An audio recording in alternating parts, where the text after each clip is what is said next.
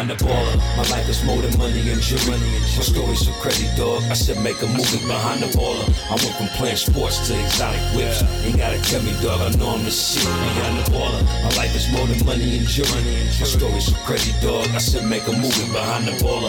I went from music exec to this podcast. Now I finally feel at home at last. Behind the baller. Yo, yo, welcome to the world famous Behind the Baller podcast, another brand new episode, always recorded in eight K high Doge Phoenician sound. This is a Dust Brothers production, which means you get nothing but professional podcasting from all of us. Yes, not just me, not just Miles, not just Jordan, but the other Jordan, that would be A K A Lakey Inspired. Shout out to my boys, Illegal Cartel, for the theme song. Do you know what professional podcasting means? Museum quality podcasting, okay? Guys, if you didn't know, I am your host, Ben Baller, not Ben Humble, a k a the Korean John Cusack, a k a. Gi Yun, a k a the Korean Liam Neeson, a k a the Forrest Gump of hip-hop, a k a the Doge of Doge Street, a k a the Korean John McCall, A K A Odesu, A fucking K fucking A, the washed Lord. Ladies and gentlemen, how the hell are you on this fine Monday afternoon? Yeah. We got a very special guest on the podcast today. Entrepreneur, real estate guru, and just fucking straight beast, Thatch Nguyen, straight out of Emerald City, straight out the two oh six. Yo, my dude is a beast in the game. Yo, Vietnamese hustler, father, husband. Sound familiar? And he's older than me, and he's out here doing it, okay? So we're going to be spitting nothing but a whole lot of free game in a little bit, but we're going to get into this intro right now and talk some shit. So... Um, a lot has happened in a week. You know, I dropped the emergency podcast just because I was so disgusted with my Hawks, but yo, Instagram went down a week ago. Okay. People lost their fucking minds. WhatsApp went down, Facebook went out down. I don't know the technicalities of servers and shit like that, right? But I'd imagine Mark Zuckerberg, he lost, what, seven billion dollars? Or what he, he lost a lot more money than that, I think. Or no, he did lose seven billion dollars. You know, his net worth went down. Who gives a fuck at that point? What's That's what you guys don't fucking understand. Why have all three servers on the same fucking thing? I just, that doesn't make any sense to me. I mean, if you're trying to consolidate for money, but it's like, you know, didn't cost six million dollars, you could have lost, you know, way less money if... uh You had them on different things. Was it hacked? I saw this little fucking um, whistleblower on sixty minutes or some shit that was on Worldstar. Look, I'm not even paying attention to any of that. We're not going to go deep dive into that. All I know is that Instagram went down, WhatsApp went down, Facebook went down. I don't use Facebook. I rarely use WhatsApp. Some people are just WhatsApp freaks, whatever. I'm just, that's not my thing. But I G went down and people went fucking crazy. Okay? The thing is, Twitter didn't go down. Okay, Twitter is still the GOAT social media app. I've said that on here many times. The only thing is, if you aren't well-versed and you can't talk shit, you don't got jokes, you know, it just ain't for you. Now, if you just want to vent on there, go ahead. You might be venting to fucking four people and no one's going to see it. Cool. But it is a place to vent. Sometimes shit goes viral. You never know who is seeing your shit. There's people who have a thousand followers and their tweet goes viral. Their memes go viral. That's where all the jokes and the memes are created, on Twitter. The thing I love about Twitter the most is you got to have game. You got to have a mouthpiece, okay? Because you got girls, I G models and shit who have three million followers on Instagram, but they can't even get one hundred thousand on Twitter. They can't hit one hundred K on Twitter. Why? Because nobody cares what the fuck these girls got to say. Want to know why? Why? And they're not being sexist. It's because they've pushed that sexy narrative, right? They're out there selling nudes on their OnlyFans. They're pushing that. So no one ain't trying to share, oh, well, the fucking Giants. Shut the fuck up. You know what I mean? Like, if you ain't talking that shit, like, I'm not saying you can't. It's just, that's just the way the world is. You know? Place is a cruel spot. But like I said, all the gas jokes, all the motherfucking, all that shit is created on Twitter. Okay? So... I see fools sometimes in my I G D Ms like, oh, why are you so quiet now? I don't see you talking shit about Seahawks now. Quiet about what, you dumb, you, you fucking idiot. I'm on Twitter going crazy. You know what I mean? That's where I talk my most shit. Like, you guys sound stupid sometimes, like, you know, but some people just don't get it. It's it's not, not a lot of young kids are on Twitter. You know, if you're an artist, whatever, boom. I've been verified on Twitter for like over ten years. Okay, I go off on Twitter. That's why I do my sports talking shit. That's why I do my crypto talking shit. Look, the thing is, people say, oh, tweets are forever, blah, blah, screen. I don't give a fuck what you screenshot. I don't. I don't give a fuck what you screenshot. Okay? Suck my dick with the screenshots. Some people, I see some geeky ass tech dudes, well, I'm putting this in the archive so you can't do it. Shut the fuck up, you fucking nerd. In real life, you get your fucking face punched. Now what? I delete my tweets after forty-eight hours. ninety to ninety-five percent of my tweets get deleted after forty-eight hours. Unless there's some substance there that I need to keep them up, whatever, boom. seventy-two hours max, there's a scrub, you know, for whatever reason. You know, it was a temporary thing, something I wanted to keep up. It was a beautiful thing. Learned that from my boy D J Homicide. My agent deleted thirty thousand tweets that might come back and whatever. I'm not worried about getting canceled. It just keeps things clean and simple, okay? But crypto, as I mentioned, the Doge, Doge Street, I said, you know, high Doge Finition. I'm very much a part and very still active, very active in the Doge community, guys. And cryptocurrency is much heavier on Twitter than any other social media app, okay? Reddit is where it's really like where it kind of lives, lives, right? But, but Twitter's just as big, okay? Reddit is for fucking geeks. And yes, B T B Army, Doge is still a thing, still going strong. And yes, I'm still holding one point seven million Doge coins, okay? Got an announcement to make, guys. Very big announcement. Um, I've been lacking on my Project seventy. I will get back on my gangster shit, okay? I know you guys are just getting your um, Pete Alonso cards, Polar Bears. I am going to sign some Otanis and the Polar Bears. I'm a little behind, but guess what, guys? Some big shit is going on right during the fucking midst of these crazy-ass M L B playoff games, right? S F Giants fans, go eat a dick. Yes, except for Miles fucking... Miles Davis, the producer of the one half of the Dust Brothers. Miles Davis is a fucking legit S F Giants fan. Obviously, he is a Niners fan too. We're going to get into that later. I was fucking rooting for the Niners first time ever because I needed those motherfuckers to beat them cocksucker ass fucking Arizona Cardinals. But yo, guys, this week on Wednesday, we are dropping my Topps two thousand twenty-one Chrome set. Can I get a motherfucking drum roll, Miles, please?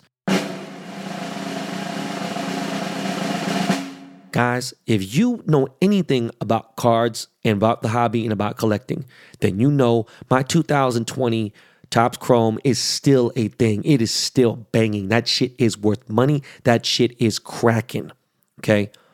Well, my two thousand twenty-one Topps Chrome is fucking off the chain. I like it a lot better. It was made better, better quality. I stepped it up a little bit. Right? Still very, very limited. It's still the most limited Chrome set that is out there in baseball. My shit is still popping on the twenty. Yo, the motherfuckers are talking about Chrome, top, Ben Baller Topps Chrome every day on social, wherever it may be. My two thousand twenty-one Topps Chrome comes out on Wednesday. Um, Montgomery Club will get it ex- uh, offered a day before. I'm getting my boxes today sometime. I am super fucking hyped. It is going to sell out in seconds. I don't know if they're doing a raffle, but it's going to sell out in seconds. I got a lot of boxes this time. I negotiated a different deal. Shout out to my agents, Matt and Eric, X L Sports Management. Yo, crazy shit. So guys, again, very big news. My Topps Chrome is dropping this Wednesday. Fucking amazing. two thousand twenty-one. Let's fucking go. Yeah, so um, last Monday I told you guys that I was doing this charity golf event. And... um. I couldn't tell you what it was like because I was golfing. I had recorded the show four or five hours prior, and I'm here now to tell you a little bit about that because, you know, I posted some pictures, I talked about it. Legendary moment. Guys, B two B Army, listen up. For those of you driving, those of you walking, those of you just chilling in your office, your house, you know, listen on your fucking headphones, whatever it may be, listen to me. I have met almost every single person I could think of that I want to meet that is living. Right? There's people who have passed that I've died, from the great Michael Jackson to the great Tupac to so many others that I've been blessed to meet in my life. Okay, legendary people. But I have to tell you guys, not only meeting Joe Pesci, but being his teammate and being his golf partner was a moment, it, top ten life moment. Like, I'm not kidding you. Some Forrest Gump shit for real. Okay. Now, some of you motherfuckers know him from House, you know, um, Home Alone. You might know him from Going Fishing. You might know him from Lethal Weapon. You might know him from some goofy shit here and there. But let's not get it twisted. This man really is a legend. This man is really connected all the way to the motherfucking, you know, La Cosa Nostra. Motherfuckers for real deal. Tied to the mob. Like, he's all the way back to Italy. He is no joke. This motherfucker is respected. Forget about it. Okay? Fuck the acting shit. This motherfucker really is about that life. And he's in his late seventies, still a gangster. It was fucking crazy. Because I knew he was going to be on my team. I didn't know he was going to be my partner. It's fucking insane. So this event is the George Lopez Celebrity Classic. He's done it like seven years, eight years in a row, nine years in a row, I don't know. It is for kidney transplants, kidney donors, and things like that. It's for great charity. It was insane. I can't explain to you how fucking amazing this was. This was held in Toluca Lake, California at the Lakeside Country Club. It was amazing, okay? From the gifting suites, from the people that were there, from the just the, the networking. There is no boardroom that can network you the way that this fucking golf course can. If you get good at golf and you could fucking just sort of just Swiss cheese your way through a ladder, you get on the golf course and you get good, man, you're going to fucking meet some people and never have to hear about it on social, whatever. I'm telling you, it's a crazy way to network, because the people I got to shoulder up with, yo, look, man, just some of the people that played.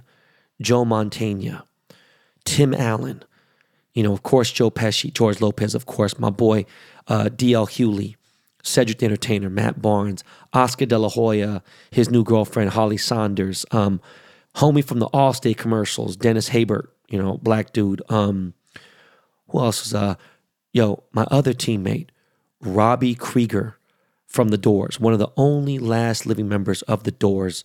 Uh, pretty crazy. Uh, Emilio Rivera, he was in one of my movies, uh, The Cake. Let's see, Jamie Foxx. It was a pretty fucking crazy event. And, you know, there's, there was like fifteen teams, and there was a team A, team B, five players to each A, five players to each B. So, you know, there was fucking sixty people. I don't know. It was a nutso day. Every single hole, there was a gifting suite.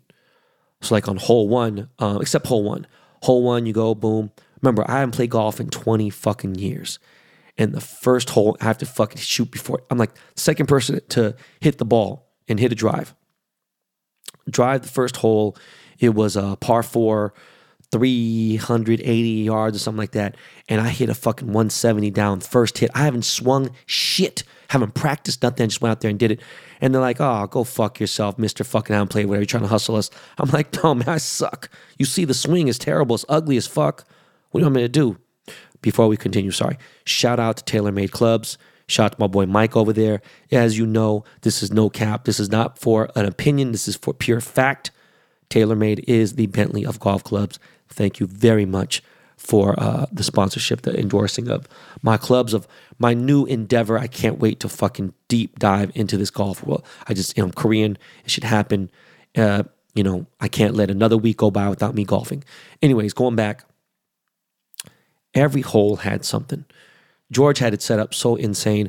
He had one where there was giving away a vacation. He had one where there was, you know, um, T-shirts and cigars. There was one where there's sh- uh, champagne. One was tequila. Others cannabis. Another cannabis company. Then headphones. Then fucking chargers. Then, you know, a taco stand. He had, it was just insane. It was amazing.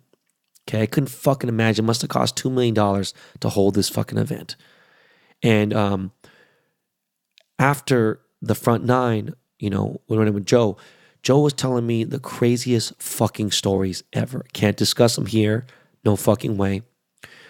And, you know, I think about someone like my sister, my older sister, right? Jean Yang. I only have, sorry, one sister. But my sister, Jean Yang, she has been an enormous stylist for twenty-something years now. She has dressed four president-elects. She's dressed Brad Pitt for fifteen-something years, Keanu Reeves for twenty years now, George Clooney for almost twenty years, Tom Cruise for fifteen to eighteen years, somewhere around there.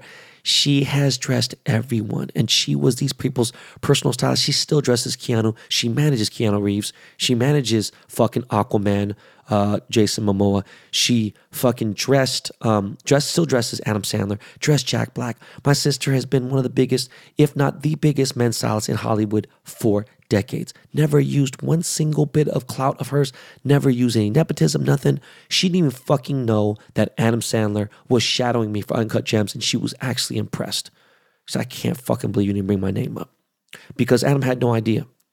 Going back, she said in all her life, she had never, ever met or ever seen Joe Pesci out. That's a big deal, you know, because my sister be out at different places, you know, that not necessarily paparazzi be out, whatever, but no one has really seen Joe Pesci out. He's that low key and whatever.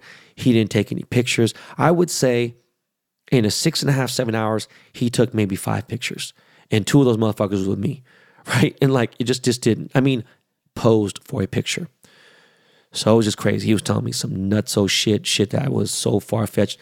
He was fucking um, cussing me out. He wouldn't let me drive the cart. It was just a fucking, it was amazing. It was, am- we had to eat together. This motherfucker is just hilarious. Um, a lot of people ask me all the time, hey, what kind of glasses are you wearing? What kind of glasses are you wearing? And you know, I've been wearing Retro Super Future for the last eight, nine years. And the glasses he wore in The Irishman, I designed those. So, you know, it's funny because Retro Super Future right now is not giving the check up. And I think pretty soon I do have to just find a new brand or create my own glasses. But you know, just fucking sucks, man. You know, uh, I told him that I designed glasses. And he's like, you fucking did? And he thought that I was selling them using his name, being like, the Joe Pesci glasses from, from Irishman. No, dog. Your stylist put them on you. And the owner of Retro Super Future is actually Italian from Italy, and he lives in Italy. So anyways, had a great day with Joe. Legendary. After the whole eighteen holes was done, we got finished, but everyone else didn't because it was a rain, not a delay. It was rain, so they called everyone in. There was a bell. There was a horn. It was pretty crazy. Um, we got to eat inside, beautiful buffet. Then another gifting suite with all this crazy shit. Victor Ortiz, I got to meet him. It was pretty, it was pretty funny. we, uh, we got to chop it up for a little bit. But, you know, open bar, food. It was just a, a great experience. I was having a Casamigos and ginger ale, and George and uh, George Lopez and Joe Pesci were having martinis. And they're like, yo, what are you drinking on? And I told them, like, yo, what the fuck? I didn't know it was fucking martinis. That was the tradition. So George takes me outside, takes me to the pro shop, and he buys me a really nice jacket. And I'm like, what's going on? He goes, yo, it's tradition. You know, so you bring somebody to their first time going to play golf with the homies. You know, it's tradition. You got to buy somebody something for the pro shop. And bought me a really nice golf jacket. I, you know, I had my, I had my first head-to-toe golf outfit on. Um, had the Nike golf D R I fit shirt. I had the golf slim pants, had the Tiger Woods, uh, golf shoes. Shout out to the guys at Roger Dunn in North Hollywood, California. Again, they were showing me love. They got me right for the event, but it was just a fucking amazing, amazing thing. Um, on my team as well, directly, also a partner of mine. And when Joe switched off a couple times, I rode with Robbie Krieger of The Doors. This is the drummer of the fucking Doors. Pretty fucking amazing. He is alive. He's he's in his uh, late seventies too. He, um, you know, really chill dude and uh, older dude. Very good in golf. By the way, George is very good in golf. Joe Pesci is a very good golfer. Everyone there was pretty goddamn good. Uh, me and Robbie Krieger got to talk a little bit. And um, Ray Manzarek of The Doors, he has passed. He passed away uh in this past decade, I think two thousand thirteen or something. His son, Pablo Manzarek, was a friend of mine. We grew up, went to high school together. So we talked about that. Somehow, some way, I found a degree of separation, you know, from us, which was cool. Even with Joe Pesci, you know, so it was, it was cool, man. It was, again, it was an insane, one-of-a-kind life experience. And I even considered, um, well, I inquired about joining the country club. Found some of my friends were actually really good golfers. You obviously know that my mom's goddaughter is Sari Pak, one of the most famous Korean golfers ever. My mom has been on three tours with her. Uh, she was the first Korean ever to be in the P G A Hall of Fame, not the L P G A, but the actual P G A. Her picture is right next to, or her plaque is right next to Jack Nicklaus's. My father, uh, Leo, rest in peace, he was a big golfer. Um, his son, my stepbrother, Milton, is, is a big golfer, scratch handicap. Um, I got some cousins who are pros. So, you know, it's it's in their blood. So I, I just, it's just only right. By the way, I got something fucking huge that is going to shock the golf world. Can't mention it now, but I will mention it soon. Speaking of which, guys, uh, I know you guys are getting your cash, gold, cash guns. Uh, everyone in America has got theirs so far. I know now Europe, uh, Asia, and other places should be getting them this week. I know the dominoes have got out. I'm really excited to see people posting them and tagging me. Keep posting them, keep tagging me. And um, yeah, excited about that. My next drop is going to be something fresh too. This one's going to be for the gamers and uh, something for my crew, FaZe Clan, for my for my sons, and for all my people who play games. You already know that. So um, I'm going to get into this interview real quick. My boy Thatch, been following me for a while. Found out he's actually was a mentor to my boy Kevion, who is Jonas's other best friend. Uh, he's known Jonas longer than I have, and he knew Jonas longer than I have. And Kevion is a, a real estate cat, and um, Thatch was kind of like his mentor. And uh, this dude is just a—he's a real motherfucker, and we're gonna get all into it right now. You know, we're gonna pay some bills first because we got a new sponsor, Vitamin Water, and uh, you know we're gonna get into some ads real quick. Talk that shit. You want you to hear this fucking interview. It's fucking amazing. So, Miles, you already knew, motherfucker. Yeah, I didn't have to ask you. You hear that? That's my man, Lakey Inspired in the background, guys. Yeah, we're going to pay some bills, get into the interview, then get into another commercial, and then, yeah, you know the deal. All right, guys, we'll be right back.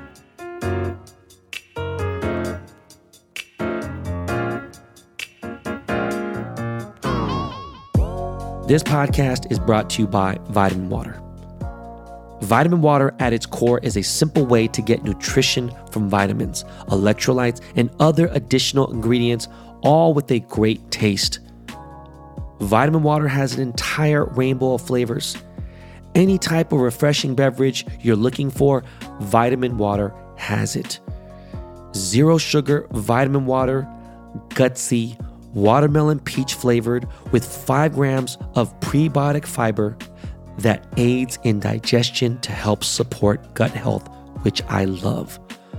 Vitamin Water Look, Vitamin Water Zero Shine, strawberry lemonade flavor with biotin, vitamin A, and two hundred percent more vitamin C to help support hair and skin health. Vitamin Water is the official beverage of Behind the Baller podcast. Grab yourself a bottle or a case today.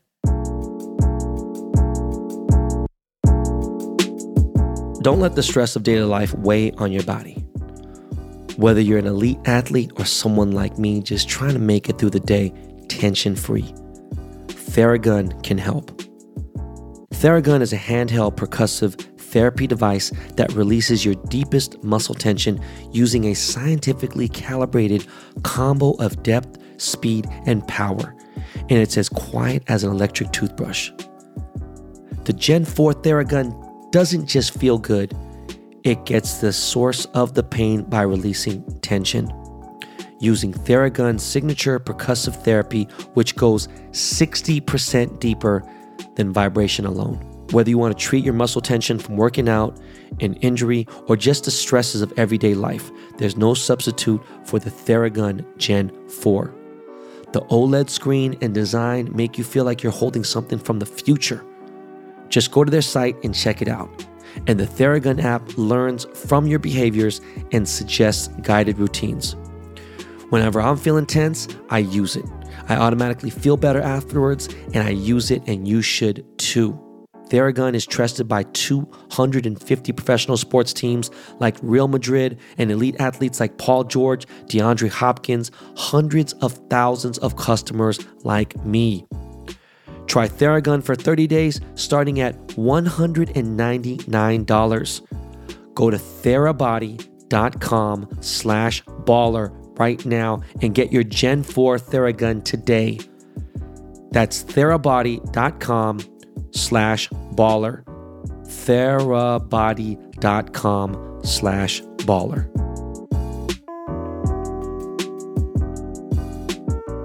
Yo, yo, behind the baller, B T B Army, what's good, man? It's your boy, Ben Baller, and we are in the Emerald City, a k a the two oh six, a k a. Seattle, C-Town. And yo, we got a very special guest. We have a big shot.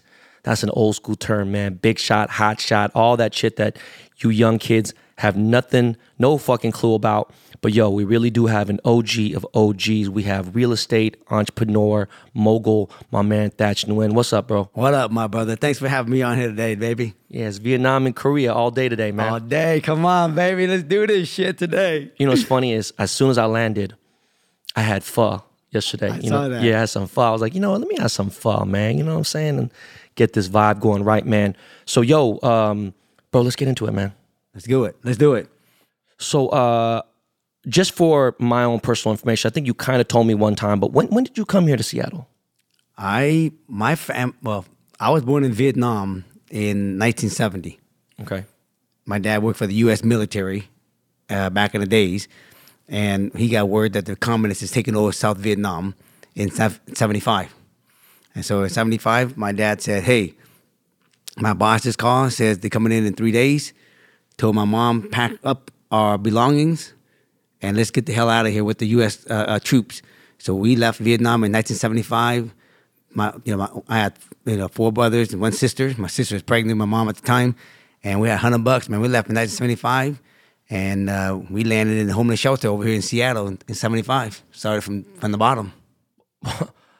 You know the crazy thing is, is most people who aren't Asian or or I can't speak on Europeans. Yep. Or or Mexicans or anything else. I only speak on Asians. When you think about Asians, my family coming over here in the sixties and stuff, right? Coming to America, and you think about literally, you know how fucking crazy it is if you think about, like, think about people coming here now, how much harder it is to do certain things or whatever. But imagine back then, you know, the resources, nothing, really coming on a boat or really coming on however, and getting over here with nothing, with kids, right. a hundred bucks. And... And Asian population was small back then, so you ain't really got no resources from just the people yeah. helping you, let alone money. Yeah, people hate you. Right. So why did your family choose Seattle? Why did your dad choose Seattle? Well, my dad was, uh, uh, when he was younger in Vietnam, he used to take trips to U S once in a while here and there, and he had came to Seattle one time. And so when the plane landed in Southern California from Vietnam, and they used Camp Pendleton as the homeless shelter. Right. And then they needed to migrate some of the family up to Seattle because they had too many of them down there. And Governor Evans says, you know, we're going to take five hundred families come up to Seattle who want to volunteer. And my dad says, we'll go up to Seattle. And that's how we end up in Seattle. And you lived here ever since, right? Crazy, huh? Destiny, bro. Insane. Destiny. Let, let me ask you, man, would you ever live anywhere else besides Seattle? Could you ever see yourself living anywhere else? I love Seattle because it's just a real nice, cool, low vibe. I can do a lot of shit, but I can just still be cool. You know what I mean? But then if I want to just kick it, you know what I mean? And just do it, then I just go to L A. Right. Go to Orange County, which I go down to pretty much a lot anyways. Right. But I like raising my kids and everything in this atmosphere. Because, you know, I've been, I have been in L A, you know, for many, many time. And I know raising kid down in L A ain't easy. And yeah. I know you and I talked about that. So I'd rather raise my kid up here, teaching everything, have the money, and travel where the hell I want to travel. And I mean, whenever I want to travel. I just talked to my wife about it about an hour ago. It's, it's way less distractions here. Yeah. You know, but, you know, like, see, see, in L A, they have Westminster, they have other parts, you know, like, you know, like uh, Little Saigon, right? But is there a Vietnamese community out here? It's small. You know, Little Saigon, which is down the street from here. Yeah. But it ain't nothing compared to, you know, I mean, it's, it's like a hundred times bigger in West than... Uh, oh, than, my God. Yeah. On Bolsa Avenue is yeah. crazy. Crazy. All right, dog. So let's get right into this motherfucking business shit because I've been watching, I, you know, like, fifteen different people had sent me stuff, and I was like, who the fuck is this dude, right? And it was like probably like earlier this year, late last year, and I had no idea, and I think we, I briefly, I was like, yo, wait, and then I seen, obviously, just in the last year or so, it, your um, social media has, has grown tremendously, right? So the first question everyone wants to know is, what got you into flipping houses, real estate, and everything? Like, did you ever take any classes? Did you go to school for business? Like, like, did you even go to college, bro? Tell me the whole story. Right. And this is crazy, and I know you and I talked about this shit before, you know, destiny, okay? Right. So coming from Vietnam over here, when we lived in the shelter, you can't get out of the shelter unless someone sponsors your family. So this guy named Charles Zettler, right, sponsored our family of eight to go live with his mom and him down here about forty-five minutes south of uh, Seattle. And he was the first person that actually gave us a place to live, okay? Fast forward, I got into real estate in nineteen ninety-one. I went to college after high school in eighty-eight for three years, but I didn't really have a passion to really go to college. So I, but I followed my older brother's footsteps to go fix aviation airplane because they're in the aviation business. Right. I got my degree to fix airplane. I didn't have a passion. So one of the tips I want to tell a lot of young folks today, follow your passion and the money will follow. But Man. Don't follow the money, then you think the passion's going to follow. That shit's backward, bro, okay? Yeah. And so in ninety-one, I'm sitting at a Chinese restaurant in Chinatown.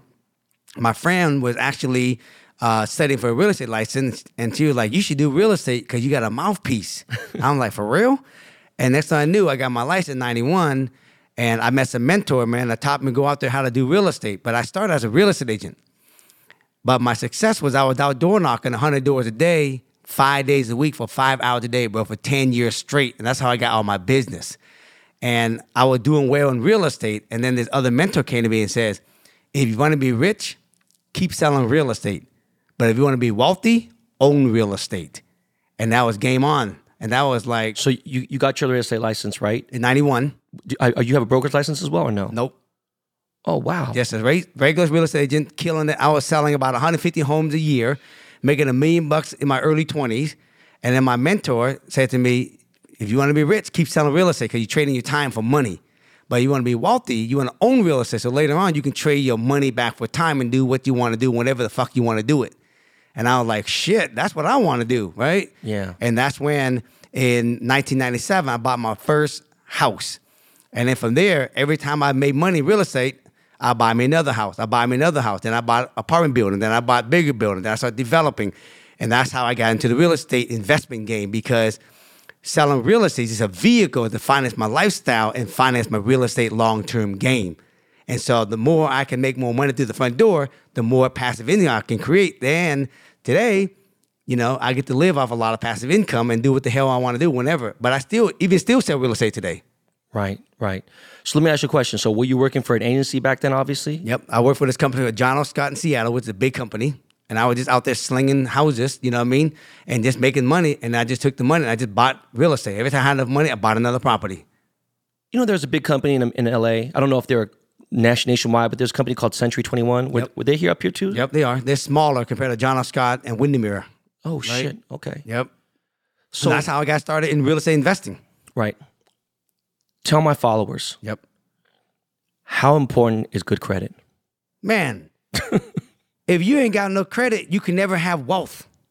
Yeah. Because you can go out there and buy a property and fix and flip it, but you can never buy a property and fix and hold it because you don't got the credit.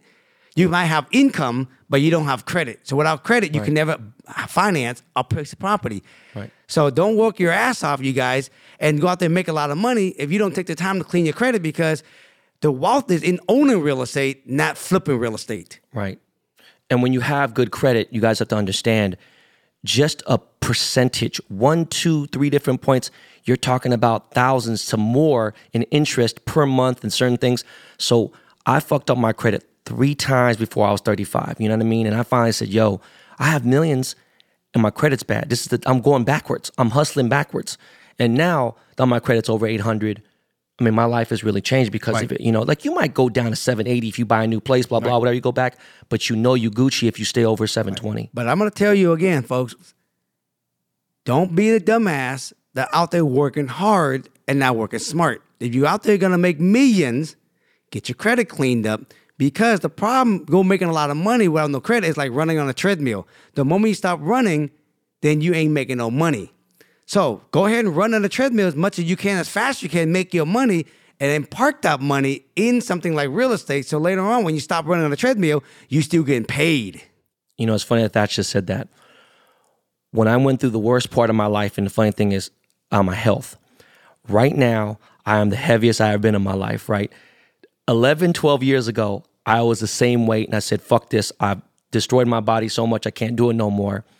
I got hired a trainer. He was the best trainer in the world. You know what he did? He does fifty minute sessions. He's charging me almost a thousand bucks. I was like, yo, dude, this is just pointless for me. And you shouldn't put a price on your health, but I realized that there's got to be a better way. Yeah. Found a dude who had a secret to it and whatever. And the dude was basically trying to stretch out, you know, a year, two years. And, you know, I could have done this in months. So I found the secret. You said the treadmill. I was doing thirty, forty minutes of cardio on the treadmill, running, getting tired. And I was like, wow, this is crazy. And the trainer I found, who owns a couple of very big athletic companies and things, he's an owner. He's not trying to train. He just trained me because he was a homie. He said, Ben, no bullshit. I can get you on the treadmill for eight to twelve minutes, and you can achieve what ninety-five percent of these people are trying to do in forty-five minutes. You ain't got to do forty-five minutes. He goes, I'm telling you right now, these people, they're burning fat. They're going so long, they've burned muscle now. We just going to burn the fat. We going to stop before you burn the muscle. You could do that in ten, twelve minutes. You ain't got to do forty-five minutes. And what you say with the treadmill is right. Motherfuckers is running aimlessly, thinking they feel good, mentally cool, but not realizing, all right, dog, now you fucked up because you're running in an investment right. and don't realize that investment's losing money because right. you're going too long in it. You know what I mean? Long. Yeah. Oh, th- another way we can put it like this is if they're running more than thirty, forty-five, fifty minutes an hour on the treadmill, it's equivalent to working your mucking a fucking ass off, making millions, but they ain't got no credit. Yeah. Right? That's, that's why I just want people to understand, like, you don't, I don't see you talk too much about credit. Then maybe you do, but I want people to understand is you can have money, you can make money, but if your credit's fucked up, man, it's it's just pointless, bro. You literally, pointless. Yeah, you just have you have a you have a fucking exit. You know what I'm saying? And all the money comes, enters, and it exits. Yeah, it's you like, got a motherfucking cup with a hole in the bottom, bro. It, that's what I'm trying to say, right? Yeah. Period. Right. Okay, so you talked about college earlier. I've spoken on my show in the last two years how much I hated college. Yep. I went because of my parents, because of the Asian thing. Like, oh, become this, become that. Look, man, doctors and fucking lawyers aren't making the money that we make now, right. You know, and again, that's less than the one percent. But ideally, my wife and I do want our kids to go to college for structure and certain yes, things. Yes, sir. But personally, I'm like, yo, man, it's, it's it's really up to what you said. What you said earlier really hit me. Follow your passion. Don't follow the money, right? Right. So how important is it for you, for your kids to go to college? one hundred percent. Now, you know, on social media, there's a lot of young cats out there, you know, doing social media, right? Entrepreneur. And they're fortunate that, you know, they found their passion. You know what I mean? Yeah. But they're out there, you know, just, just talking shit about college is a waste. But I'm going to give you my thought. First of all, unless you got some motherfucking kids, then you think twice about how you answer these questions. Yeah. Because if your kid's out there listening, my dad's preaching, you know, don't do this. I got a sixteen-year-old and I got a thirteen-year-old. To me, college is important. Not so that they can go find a great job later, but it's for the time to give them time to find their passion. And the structure. And the structure. And the network and the resources. Because when you basically just got out of high school, you don't know jack shit anyways. But if I give them three, four years to figure it out in college, at the same time they're learning something, they're meeting people, they're networking, they're building their, you know, their, you know, their ideas and creativity. And then when they get done, man, they're like, you know what, Dad? I'm not gonna do that. I wanna do real estate. Cool. Let's get it. Right. Right? But if I tell them right now, college ain't important, I guarantee you my kids be like, well, why the fuck should I keep working hard? They're trying to get A's anyways. But at least they're working hard. They at least they got option when they finish high school. I mean, the worst case, you like like the credit you said, you do have a degree to fall back on. That's right. My wife has one. I have one. Right. You know, I don't know what it's going to do for me now at this point in my life because I've gone so far. But yes, it is definitely something important. So I'm glad you said that because for those who you don't have, see, so many people have don't have kids. Some people take care of kids. They do this, this, and this. And they say, hey, man, oh, you know, my girlfriend, we've been together for eight years. I got a kid, blah, blah. Dog, it's totally different when that. Now, it, I contradict myself sometimes when I say, look, man, love is what determines family, right? Not D N A. But when it comes to raising a child, when someone's carrying your last name, when there's a legacy involved and things like that, you have to understand you want your child to represent you the right way, what they're going to be in life and what they're going to be in, you know, in, in society. So it's real important that if you don't have a kid, you can't answer these questions the same because you don't have that responsibility. It's a different it's a type different, of level of stress. Different, different. And and the thing is, man, is like the young folks, if you're going to be a doctor, a surgeon, something, you're going to need college. Yeah. But if you're not sure what you're going to do, that's another story. Yeah. Right? But again, if you got kids and my kid don't know what to do, I still want them to work hard, get get good grades, so they're option when they finish high school. And if they go to college, right, one year, two year, three year, four year, I don't really care. I just want them to have time to find themselves. That's the key. Yeah, because I said this all the time, man. People think, you know, you're legally an adult at eighteen. Man, ninety-nine point nine percent of fucking people don't know shit. Motherfuckers don't know shit at twenty-five. Look, bro, my my mentor told me a long time when I was twenty-seven years old, you ain't gonna know shit until you hit fifty. And I was like, man, what you tripping on? That, hey, listen, I turned fifty-one and I just said to myself, bro, shit. Now I'm eating my word. Now I realize I didn't know shit before I hit fifty years old. I mean, I, didn't, I feel like I didn't know shit till I turned forty, right? right? And then so it is what it is. And, and you know, it's beautiful, man. So we're we're in a fucked up situation. Um, it's been about sixteen, seventeen months. We've had this fucked up thing. Me and you, your your dad, my dad, nobody's experienced what we've been experiencing right now. This pandemic is fucking crazy, right? How has your business overall been affected by the pandemic? Actually, real estate is one of the blessing business where it's been just gone crazy during COVID because everybody's stuck at home. And what's interesting is that now people realize, you know what? Home is one of the most important assets now through through COVID. It's a place where they can have safety, peace of mind, love, family, togetherness. And what's interesting, houses now has gone out the roof because of that reason. People realize they want yard. They want an office space at home now. And that's why real estate has been booming. And so, man, I've been I've been blessed, man. Real estate just literally just been crushing it in the last two years with this COVID. And the interest rates went down. Interest rates go down. Inventory is low. And everybody out there want to buy, and there's no inventory. And the guy who's out there buying property, building property, creating inventory, he's killing it.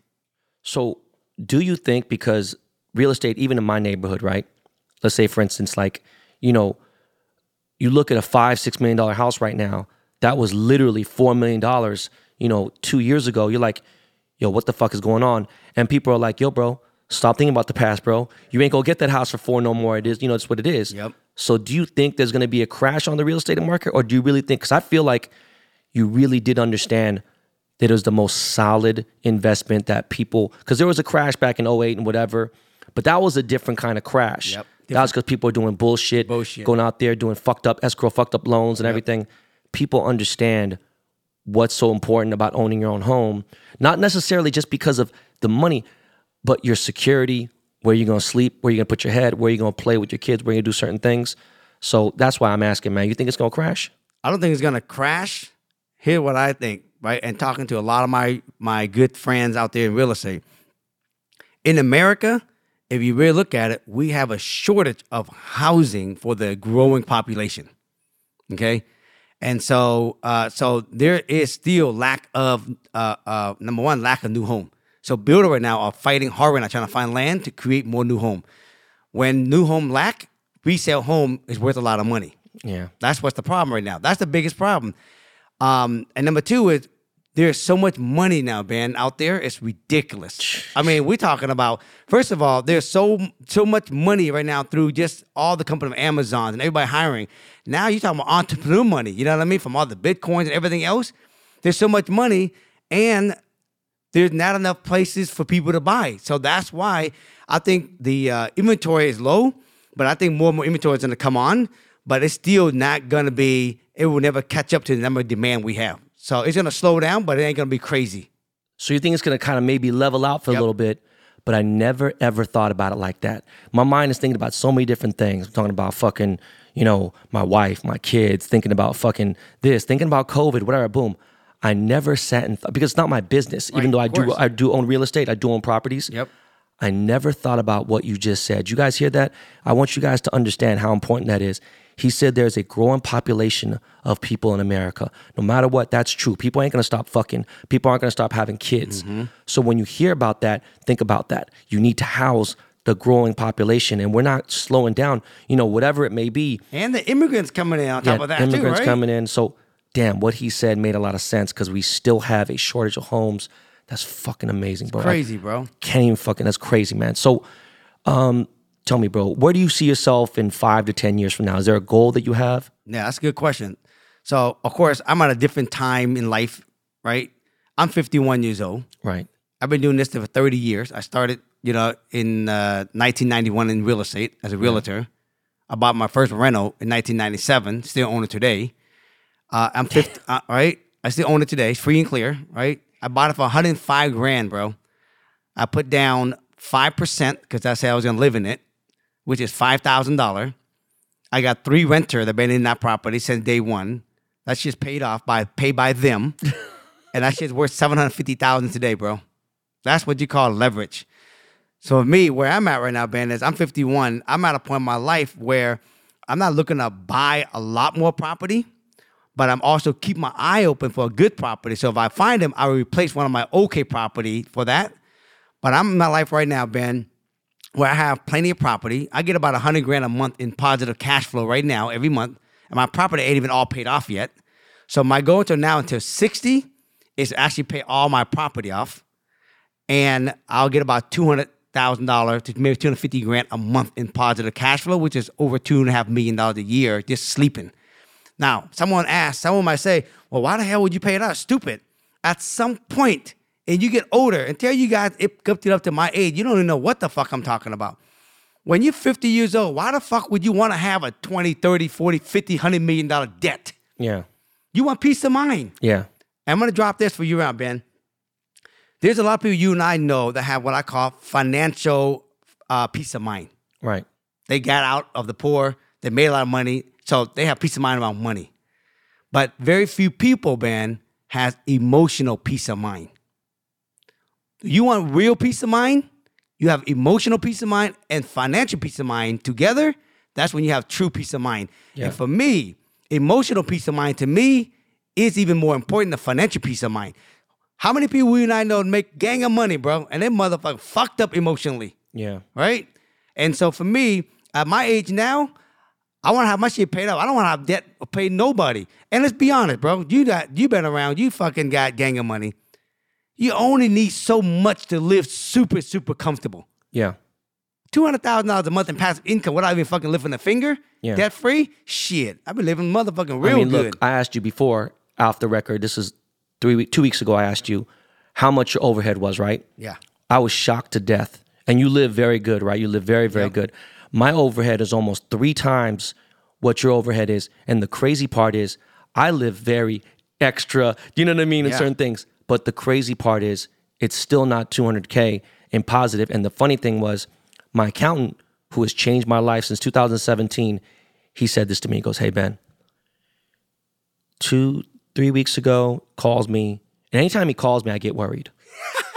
I'm like, shit, dog, you know, what's Holy up? Shit. And he goes, hey, man, you know what? You only owe two hundred fifty thousand dollars on this property, bro. And I was like, so what? And he goes, Ben, why had that shit sit around? It just, man, let's just get, let's get rid of it. And I'm like, right now? He goes, we could do a twos. We could do one twenty-five, one twenty-five. Just, let's just get rid of it. It's annoying. Let's not look at it anymore. Mm-hmm. And he goes, you're clear of it. He didn't say emotionally clear, but what you said brought more clarity to me. And he said, you're clear of it. And I thought about that. Mm-hmm. Because look, some people don't realize why I lease certain cars. People, oh, you know what, man, shut the fuck up. Right. I could buy this car fifteen times over. I could get in and out. I have leverage in this car because the car game is crazy. We're not even going to talk about this on the episode. But what I mean is people don't understand that. And I'm taking and I'm I'm enjoying the fruits of my great credit to get these cars for a certain price and not, you know, low down, whatever, boom. Well, you out here swallowing, you know, fuck, you drowning in this fucking debt of trying to fucking have a Rolls Royce so you could take a picture of you having the starlight roof and all this other bullshit for the wrong reason. Right. But uh, no, that that meant a lot to me. So, and, and let me say this, for some of you guys don't know, I have no problem sharing, you know, keeping it real with you guys out here. Uh, I live in a very nice neighborhood, okay? Uh, it's like Beverly Hills in Seattle. And I own my, you know, multi-million dollar house free and clear. You know, I got Rolls Royces, I got Bentleys, I got G-Wagon, I got Ferraris. And my lifestyle, it cost me thirty thousand dollars a month, personal and business, to live every month, okay? So, and I live good, okay? And for me to have two hundred thousand dollars in the next probably ten more years, shit, I, I, I got to set up, bro, good. Yeah. You know what I mean? No, you did it smart. But I'm going to say this too. If you're young, of course, you don't want to pay off your property. You want to leverage it smartly to get more property.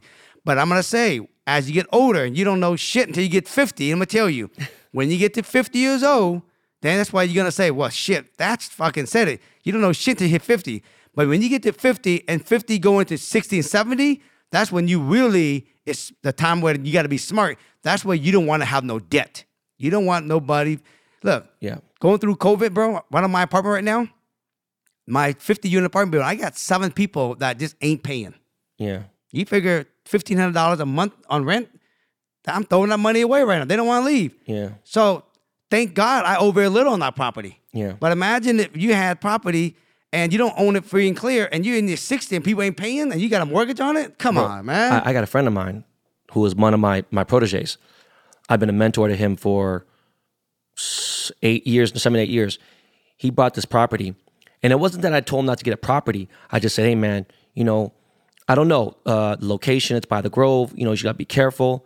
Thing is, he's like, no, bro, we're good.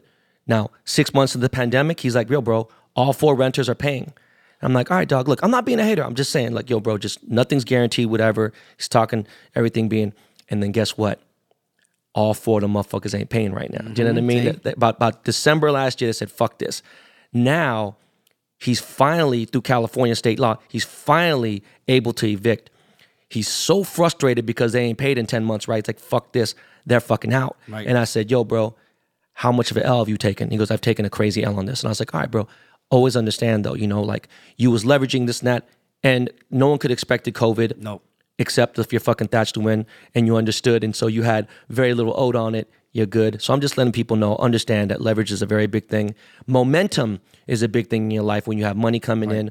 Always, exp- I'm always expecting the worst, you know? So I'm always prepared for the shit. And, and this is why I'm going to say this real quick. That's why emotional peace of mind is a big key, bro. Yeah. So we talked about this last time.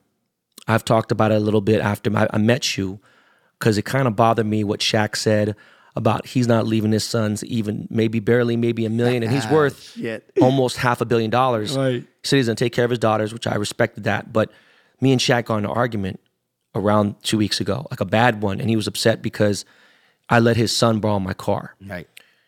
One, when I think about it now, me being a dad, I understand. Letting a kid borrow a seven hundred horsepower car is not the smartest thing to do, especially a nineteen-year-old. Boom, he's a great kid. He wasn't speeding.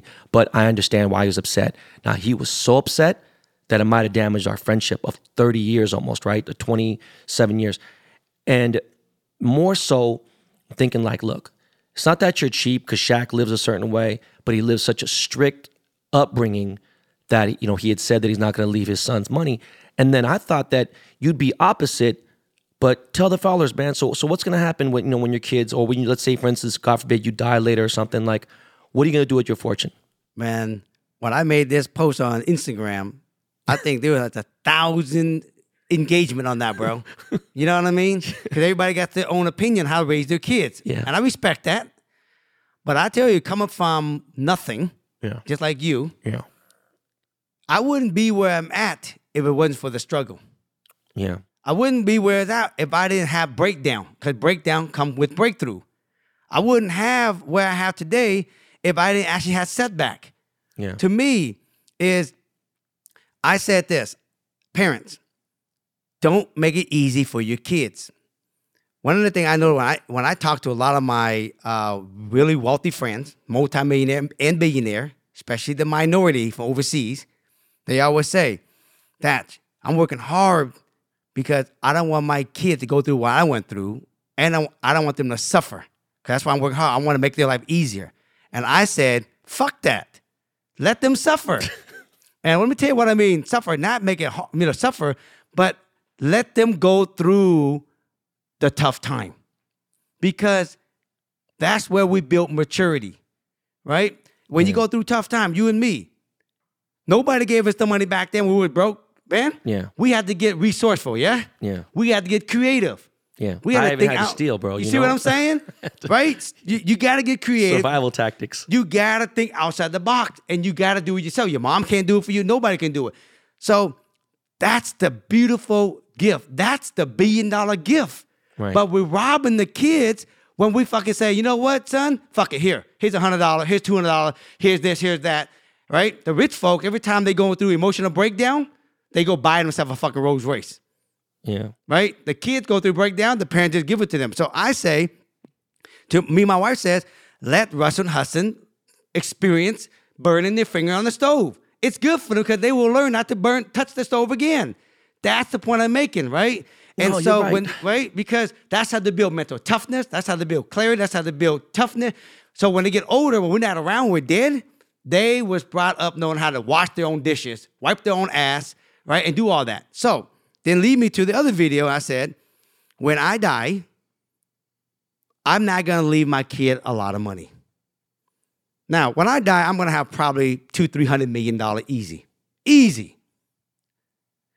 I'm going to give my kid a small percentage. And a small percentage is relative because, you know, you don't get to share all this on Instagram. A small amount probably be ten mil for each kid. Now, until now and till I'm dead, I'm not fucking working to save my money. I'm enjoying my fruit, my labor. I'm taking care of my right. mom, taking care of my brother and sister, yeah. right? Or my kid, we traveling, we doing good. But they living a good life. But when they die, when I die, I'm going to give them a small amount, ten million bucks.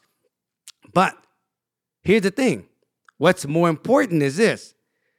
Right now, I'm teaching my kid, Russell Hudson, how to be entrepreneur, how to be resourceful, how to think outside by the box. They already own a bunch of washing and dry machine in all of our apartment building. They're making two grand a month from that. They're entrepreneur. By the time they're going to get to twenty-one, thirty, they're going to be millionaire, multi-millionaire. They're not going to need my money, bro. Yeah. And so when I'm dead, I'm going to put it into a trust, and I'm going to use that, and I'm going to do charitable work with my money. Because the point is, if I give my kid all the money, and they don't know how to be responsible, if I don't teach them now, they're going to burn that shit up anyway, bro. Yeah. No, God bless you, bro. I, I I feel like I would love to do the same, and I don't know yet because they're, they're you know they're still you know very young. It's going to be another ten years until they get to a point where they need to be responsible with it. I just feel like I'm so soft because I had such a and you don't know about the things I've discussed with yep. my dad whooping my ass so much. Like there's a, there's whooping your ass, and then there's child abuse, right? And then there's my dad bringing me up in that you know. North Korean style of ass whooping. Like it was right. a different thing where I thought like, hey man, this is normal. And you talk to other Korean people and you'd be like, wow, you realize how fucked this up later on in life. And I uh, think that uh, therapy definitely helped it because me and my wife have talked about it and I realized how much love she had in certain things. And they didn't have a lot of money coming up and stuff. My mom came, my wife came from a prominent family, but you know, we, we spoiled the kids. I just thought about what you said when you're talking about wipe your ass, certain things, mm-hmm. man. My middle son should have been able to wipe his ass way, like two, three years ago. Do you know what I mean? And right. I let it, you help in certain things. My daughter's very smart in certain shit that's going on, even though we help her a lot. She's very smart.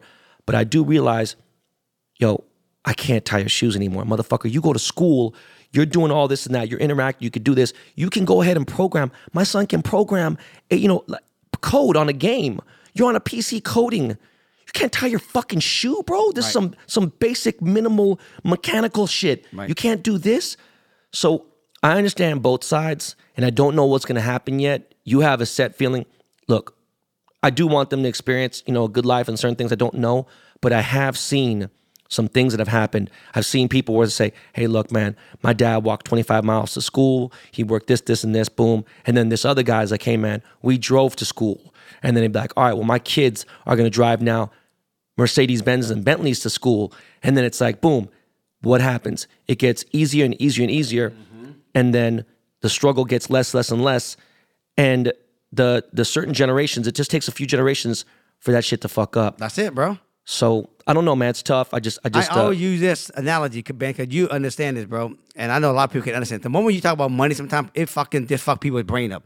But let's put it in perspective in sports. My kids, they love playing sports. They play baseball. They're a competitive baseball player, right. sixteen and thirteen. I told Russell, I can have all the money in the world.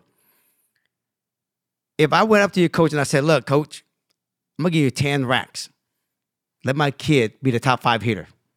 If, if they say, okay, cool, they took the money and they put Russell out there, he ain't going to be able to perform because you know why? He didn't put in the work. Yeah. So I said to Russell, this is the one thing where everybody has the same playing field. Rich dad, poor dad, whatever.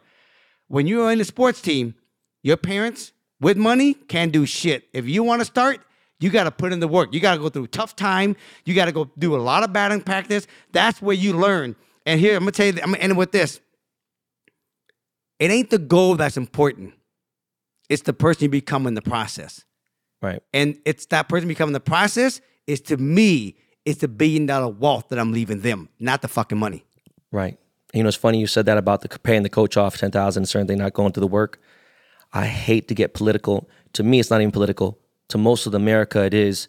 to all the anti-vaxxers, all the people who are thinking are crazy, I heard this amazing analogy, and this guy said, he was a black man that said this, it was funny, he said, look, all you people out there that are mad about people getting vaccinated and still catching COVID, mm-hmm. look, you go out there, you practice one hundred hours a week playing basketball, okay? It doesn't guarantee that you're going to make it into the N B A, but guess what? If you don't practice one hundred fucking hours a week, guess what? Your chances of not getting an N B A are way less. Mm-hmm. So the more effort and work, you know, that's what the vaccination is doing. It's basically, yes, it's not going to guarantee. But then there's so many other ways. But it was just funny. The, the way he said it, the way he articulated it was so brilliant because he was breaking it down. He's like, look, man, you got to practice. You have to have preparation. You got to have these things and go through these steps. And that's what the vaccination is doing, certain things. Nothing is really guaranteed, but it's helping in so many other ways. Some people do don't understand that. They think because they dress good, because they're around some cool people, they're going to get a shot on the team. And it's like, that's not how life works. That's right. That's you know? right. That's so, right. My next question, bro, is this something, this is cultural now. This is different, man. Do you and your wife, do you want your sons to marry? Is it important for them to marry Vietnamese girls? It's not. It's not. Um, you know, where I live right now, you know, there's probably, you know, I would say forty percent uh, non-Americans where I live. But it's more and more growing there. I don't really care, but I what I do care. Matter of fact, it's funny because I, I had a talk with Russell last night, and he had his first, uh, you know, girlfriend, you know, I mean, emotional roller coaster ride. You know what I mean? Right. And I had a long talk with him last night. To me, it's not about nationality, but it's about. I told Russell, "What I'm going to teach you, son, is you're going to be learn how to be focused." You're going to learn how to be disciplined. You're going to be a person that's going to be goal-oriented. You're going to be out there a little bit entrepreneur. You want to find someone that is hungry, that has contributed to your life. You contribute their life. You guys are growing together. What you don't want to do is actually have someone who is sandbagging and go digging, and you got to recognize that. So to me, nationality is not important. It's more of the beingness of a person than the nationality. There it is. That's good. What does Thatch Nguyen do for fun outside of work? Like, what do you do for fun? This is shocking for a lot of people. And the people that are very close to me, they know. Um, you know, I work pretty much from eight in the morning, and I usually get done about probably five, five o'clock. That's where my time is. And then after that, man, I like to keep low key. I don't even like fucking hanging out with a lot of people. I'm a motherfucking introvert more than extrovert. A lot of people don't even realize well, What do you that. do for fun, bro? Right? Like, what do you like having fun? You yeah. like just driving? Like, what do you... Yeah, and like, that's what I'm saying. After I get done, I just like hanging out with my family, bro. Hey, I just kick it with I just kick it with my, my family, kick it with my kids. Um, you know, I like driving my car. I like going on vacation, but I just like doing it with my family. You know, it's funny you said that. I'm with Captain Morgan. I have a major, major endorsement deal with them. And they always ask, yo, bring your crew, bring your friends. And I'm like, yo, dog, I'm bringing my family. I don't really have a crew like that no That's more. It. You know, I'm being being serious. As Seriously, you get older, you yeah. realize it. The, you know, you may be in your mid thirties, late thirties, whatever, but when you really have kids, you're out. Man, that's just all I do. That's it, bro. I see that same thing with you. Yeah. So that's what I do. I just kick in my friend. That's why, you know, I drive my Bentley and my road more than a Ferrari because every time I go somewhere, I want to take my kid with me because they like to go kick it with me. Right, right. And that's love so, right so there. So you, you like to go on vacation. What's your favorite vacation destination? Oh, bro. I love going to Asia. Okay, what part? Fucking Tokyo, oh man, I love Singapore, Tokyo. Fuck, love Vietnam, Singapore. right? I've Taiwan. I've been to Vietnam twice, but yeah. I never really experienced it. But Nha Trang yeah. is beautiful. A lot of yeah. fucking, a lot of Russian girls there. Right. I fucking love Japan, bro. I uh, mean, I, I was hoping place. to go there this December, but you know, with this lockdown. But I've been trying to go all year. Yep. I've never missed at least two trips a year for the last fifteen years, and this is my last year was my first. No, no. Last year I was there in January, but in twenty twenty, right before the pandemic. Yeah, I was there too in January at the Singapore at the uh, Marina Bay Sands. And the crazy thing is, the pandemic's already started. We just didn't we know. We didn't know it. That's yeah. right. But um, yeah, Tokyo is fucking amazing. You know, I'm, I'm trying you, to get and, out and there. And I didn't realize you stay at the same place. I stay at the Hyatt, bro. Yeah. Right. I love that fucking yeah, right Park there. Hyatt's amazing. Yeah. Grand Hyatt's amazing, yeah. dude. Um, so g- tell me a guilty pleasure of yours. Trying to get personal, man. You know, trying, yep. trying to get in the head. What's the what's the guilty pleasure? Is it liquor? Is it fucking champagne? Is it um, cars? I don't know. What what what's the guilty pleasure of yours? I don't drink. You know, I don't smoke. Uh, I think the guilt for me is just cars, bro. Yeah, you don't drink at all, really? I don't drink at all, dude. I used to when I was younger. You know, I used to drink right. the forty ounce, you know, O G, you know, forty ounce O G back, old English back in the day with all my homies, right? And uh, and I realized when I got older. and I got really into, you know, business, and I started meeting great people, I need to keep my head clear, bro. That's right? Good, man. That's and, good. And, and, and I mean, even like a little bit of champagne, you don't even like... Champagne just... once in a while, you okay. know what I mean? Uh, but um, my guilt is car, man. You okay. know it is, my car. Yeah, fuck, we can talk about car all goddamn day yeah, long, That's why right? that's another episode. That's We're right. Do that. Right. We're going to do it for another episode. All right, bro. Tell me three great things about living in the city of Seattle. Um, number one, it's the environment. It's just cool. You know, when I compare this to other places, you know what I mean? It's a nice, slow pace. Yeah. You know, like if it's every day for me, I like the easy, slow pace. Right. You know, but I create my own pace. Right. Yeah. So I love that. I love the four different climates in Seattle. Right. You know, and uh, I think the most probably best part of it is uh, uh, the different type of food we have here. Right. But I think the environment for me most because I want to bring my kids up here and then travel wherever I want to travel. But for me, Seattle will be probably the four different seasons most people don't have. Right. Uh, it's just a chill, laid back kind of area. Right. And it's that natural, you know, green, fresh That's air. That's the thing kind of that thing. A lot of people tell me when I have some of the Seahawks players come here and they, they, they get on the show and they tell me about their kids. They say, hey, man, this is a very family-oriented city That's it, bro. Area. He said, man, the camping, the, the vegetation, yeah. the, the the greenery, everything. They said, you know, the air's clean because of it and certain things. It's funny you said that because I, everyone tells me that they love having their kids, you know, here. Yeah, for real, dude. For All real. Right. Name three great restaurants in Seattle. Um, I'm gonna take you one to tonight. All right, okay. We're gonna go to El Chow Gaucho tonight. Yeah, I've heard great things about it from few people. Yep, yep. And we're gonna go there. Uh, one of my um, one of my Vietnamese spots I like to hit up is um, you know, Tam and Tree. Where's that? It's over here in uh, Little Saigon. Okay, right? I've never been. Right? And then uh, I would say uh, Sherry, uh, the the sushi restaurant in Belltown. Oh yeah, yeah. I've right? been there That's before. Poppin', right? Yeah. So what about a hole-in-the-wall spot? Oh, yeah. Well, name a hole-in-the-wall spot that's just like... Uh, Tamarind Tree is, is considered, you know, it's not a whole hole-in-the-wall, but that's okay, definitely... What about a, a staple? Like, you know, there's Dick's, there's Taco Time, there's now. Like, what's the Seattle staple that you love, that you like going to? Um, I would say um, Presto Sandwich over in uh, Soto District. That used to be up in Sa- and, uh, up in North Seattle. They got one here uh, now down in Soto. It's um, Pecco, Pecco's. The Pecco. It's called Pecco Sandwich, something like that. Damn. Yeah, P E C O, something like oh, that. Oh, no, no. I know what you're talking about. Yeah. I've never been there before. Yeah, though. Pecco. It's funny because every time, you know, we go drinking, hang out on Capitol Hill and shit, whatever, I'm always at Mario's Pizza. Yeah. Like, I'm always getting a slice of Mario's, bro. Like, you can't fucking beat that. Like, fucking one a.m., whatever it may be. Um, So they say every great businessman has had a mentor. Yeah. Right? Is there anybody today that you still look up to, or is there anybody who, you know, you know, because we're older, yep. so inspiration can vary, right? Yep. But are there, is it, can you name somebody that you know, or, or maybe a couple people that you look up to today? You know what's so crazy, bro? When I started real estate in nineteen ninety-one, and then I, when uh, I got to nineteen ninety-five, ninety-six, this mentor of mine, named is Saul, he's the one who said to me, Thatch, he's a Jewish guy. Yeah. You can be rich selling a lot of real estate, but you never be wealthy, and you always be working for the rest of your life. You can never trade your time in. And Saul used to meet with me once a month, and but he says, I'm gonna give you a homework assignment every single month. Until you get done, you call me back. So I made the mistake calling him and said, hey, let's meet again. So I meet, we meet. He said, did you do my homework that I told you to do last month? He, I said, no, not yet. He got up and left. Okay, today, my friend, that cat right there, him and I still talk, bro, once a month. Right. And that's the cat that basically always talked to me about balance, Fun, financial freedom, emotional freedom. That's freedom. And he's still successful, right? He's Hell still, yeah, bro. And the crazy thing is, you know, because half my family is Jewish, man. Jewish people are the most shrewd business people in the world. Yeah. Fucking successful. It's crazy. Well, what's great about Saul is that, you know, he's twenty years in front of me and he has a lot of wealth, but he also has emotional peace of mind.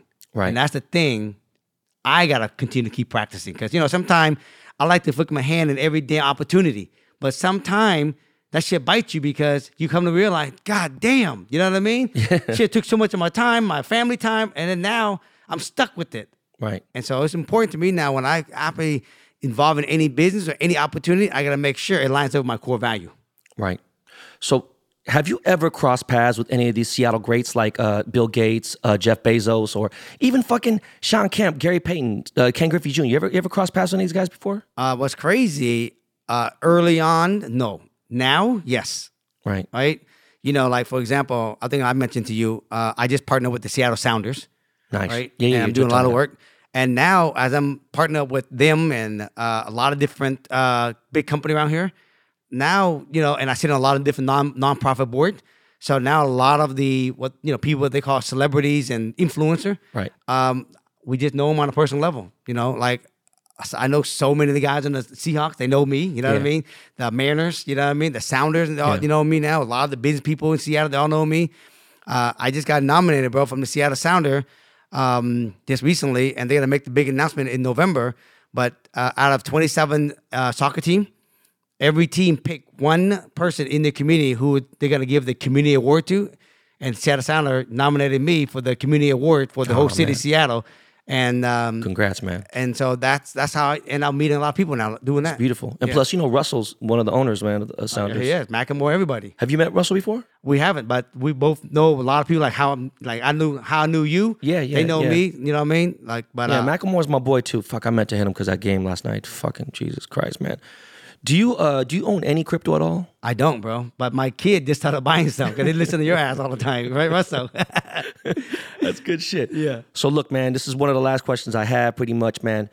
Give my listeners some free game, like just one useful business tip. You do it all the time on TikTok and everything, but what's one useful business tip that you could bless the B T B Army with?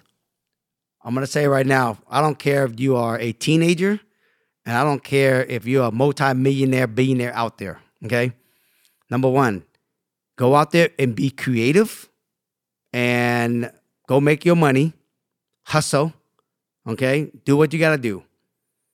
It's always great to have a mentor that you can always bounce your idea off, okay? Go make your money, take that money, and then be smart. Spend some of it on you, right? Enjoy the journey going to your big destination. But then take some of the other money and have discipline and just park it in some kind of asset opportunity, right? Like, let's say real estate for me. Because most people will say, well, shit, it's going to take so long to see the one hundred thousand dollars a month cash flow. But if you don't park it, you're going to spend it anyway. So what's the goddamn difference? Yeah. Make your money, get a mentor on the journey, enjoy some of that money you're making, but don't spend all of it. Park it into some real estate. And then ten, twenty years later, you look back and you go, shit, I can't believe I got one hundred property, fifty million dollars worth of net worth, and I got one hundred grand a month in positive cash every month. And I wake up in the morning without a gun in the back of my head, and I can do what I want to do, when I want to do, whoever I want to do it with. And that's free game. And, and let me sum that up real quick. All you motherfuckers out there, what he's trying to say is you guys want to eat microwave food. You want to cook in thirty seconds to three minutes. He's talking about cooking the pot slow like your grandma did, letting that shit simmer at two seventy-five and letting that shit cook real nice, braise, you know what I'm saying? Don't even get to a boil, just like, you know, just let it, that shit, just nice low heat and let it cook, and it always gonna taste better that way. And that's what he's saying. You just made me think about something right now because I had to, had to add something, which I don't really think, but you got my mind going. And it's funny because we like to travel, like do certain things. People ask me all the time, yo, man, how come you don't have a jet? How come you don't have this, this, and this? And I'm like, well, I do have a jet now because of, you know, my partnership with Captain Morgan. Thing is, it's not like that. And I have to understand, I have friends who have jets and certain things. People don't understand really how much jet fuel costs, oh, right? Man. When Kanye was in debt fifty million dollars, a lot of it was from jet fuel because he was flying to Abu Dhabi. Oh, fuck this, I'll leave here, here, and here. Didn't realize how expensive it is. Some people are don't get it. They sit there. And I'm talking about a jet, a Global Express, something that's nice, right? Going to Asia. Even a Global Express, going to Asia, do you know how fucking scary that flight's going to be in a Global? It's going to be like a fucking, it's like trying to be five foot two going against fucking, you know, uh, you know, Shaq. going against fucking Katie or Shaq or somebody. It's just, it's a joke. And you don't realize that it's going to cost you two hundred fifty thousand dollars for a round trip, maybe even more than that, depending on the jet. And it's not, it's different. So I've decided I have better things to do with my money. It is, you know, nice to bypass the T S A, to have certain things, but what are your personal opinions about flying private and, you know, owning a jet and things like that? Yeah, my brother is a private pilot, in Seattle, and he fly for all the rich ass people in Seattle. Nice. So I know all the thing about private jet. Break it down. And my brother says, ain't no point owning a private jet. Thank you. Just rent it when you need to go. Yes. Because you don't have to pay for the hangar. Yeah. You don't have to pay for all the people, you know, servicing it all the time. You don't have to pay for the pilot all the time, even though when they're flying. Yeah. And then you don't have to park. The, you don't have to pay for the plane being parked when you get to your destination. Yeah. And the fuel coming back. And my brother said that maintenance of those things and the aviation, it get outdated fast. Yeah. And then you update your plane every few years. Yeah. So he says, when you fly private, just rent when you need it. Yeah. That's the emotional peace of mind too, bro. But what I'm saying, okay, check this out. During the pandemic, when crypto started to get really big, yep. around Christmas time, started blowing up, I seen this girl who's a YouTuber, and she might make a couple million dollars a year, which is that's good money. But you know, who knows what she'll do in five years, three years, ten years, whatever. Yep. Who knows? She's investing.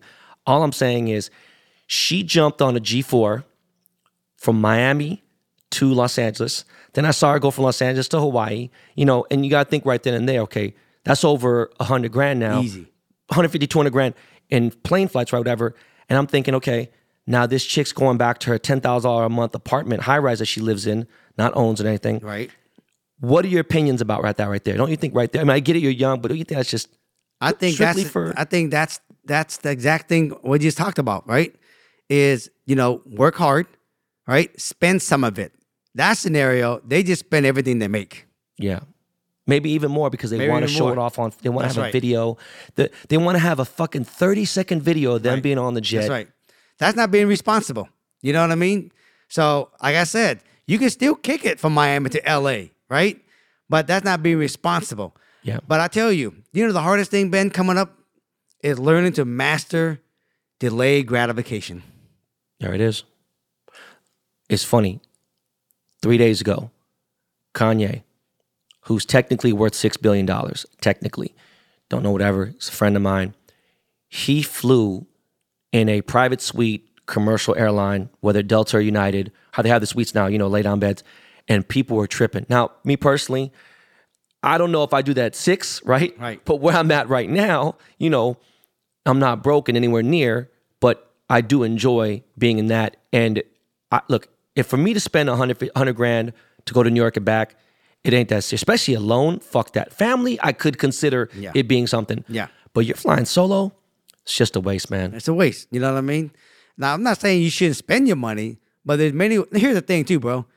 You can have the same experience without all that. Yeah. You know what I mean? But I think people get caught up in the flexing game more now, than. Look, when you stay in the presidential suite in the Grand Hyatt or the Park Hyatt in Tokyo, yes. you at the Marina Bay Sands in yeah. Singapore, whatever, boom. Okay. There is a big difference a big between difference. being on that suite That's right. and then being in, you know, a regular four hundred square foot room, boom. I mean, that, that's there's a I big agree. difference, okay? Now, I also look at it, what am I doing? Boom. Okay, we're in a one thousand square foot suite here. This is cool. It's fine. But at the same time, I'm just here chilling here and there. We're family. Right. Bro, you know I'm jumping in a two thousand square foot presidential suite. But it's just different. I'm just saying it's way different and more understanding on a hotel because it's lodging where you sleep. The plane, man, it's just a little. But, and, but here's the thing, though. That's... You and I are different age bracket. That's why yeah. we can share this, right? But yeah.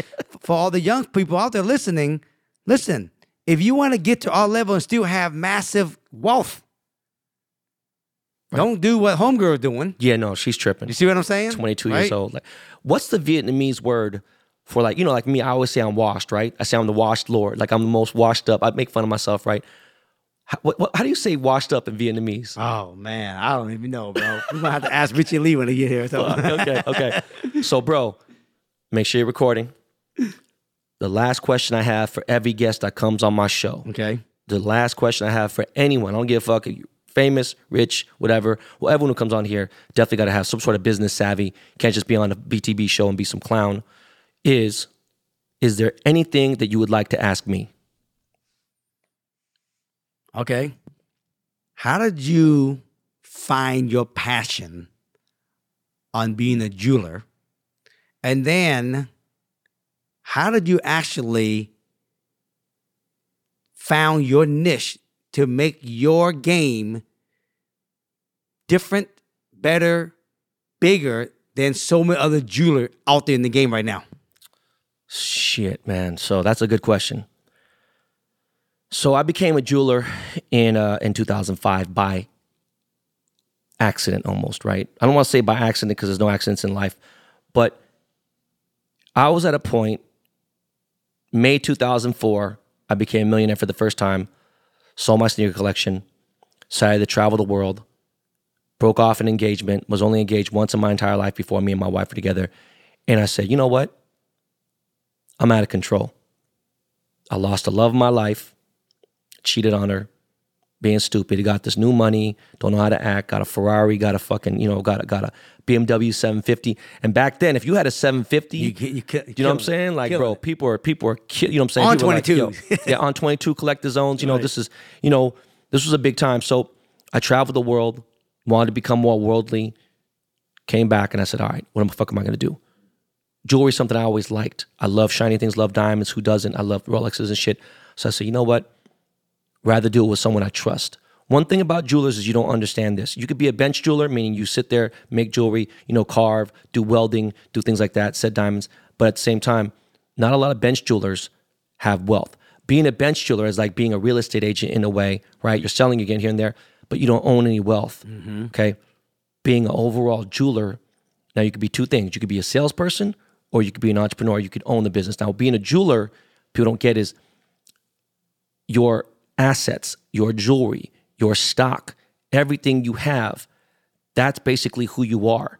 So the more diamonds, the more inventory you have, that's that's how you become wealthy because you have diamonds, you have gold. These are commodities. You know, you go to the Middle East, you can pay for your hotel room with gold bars. You can do certain things. So, you know, I thought about that. I went in just, you know, thinking like, oh yeah, shit, bling, bling. You know what I'm saying? Like, oh, grills, you know, this is fun. This is cool. Then the recession hit. Mm.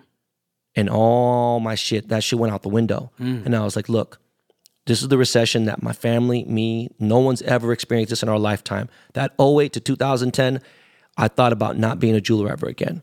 I said, yo, man, this is going to be a fucked up time. This is fuck. And I was really considering, you know, it was a bad time in my life.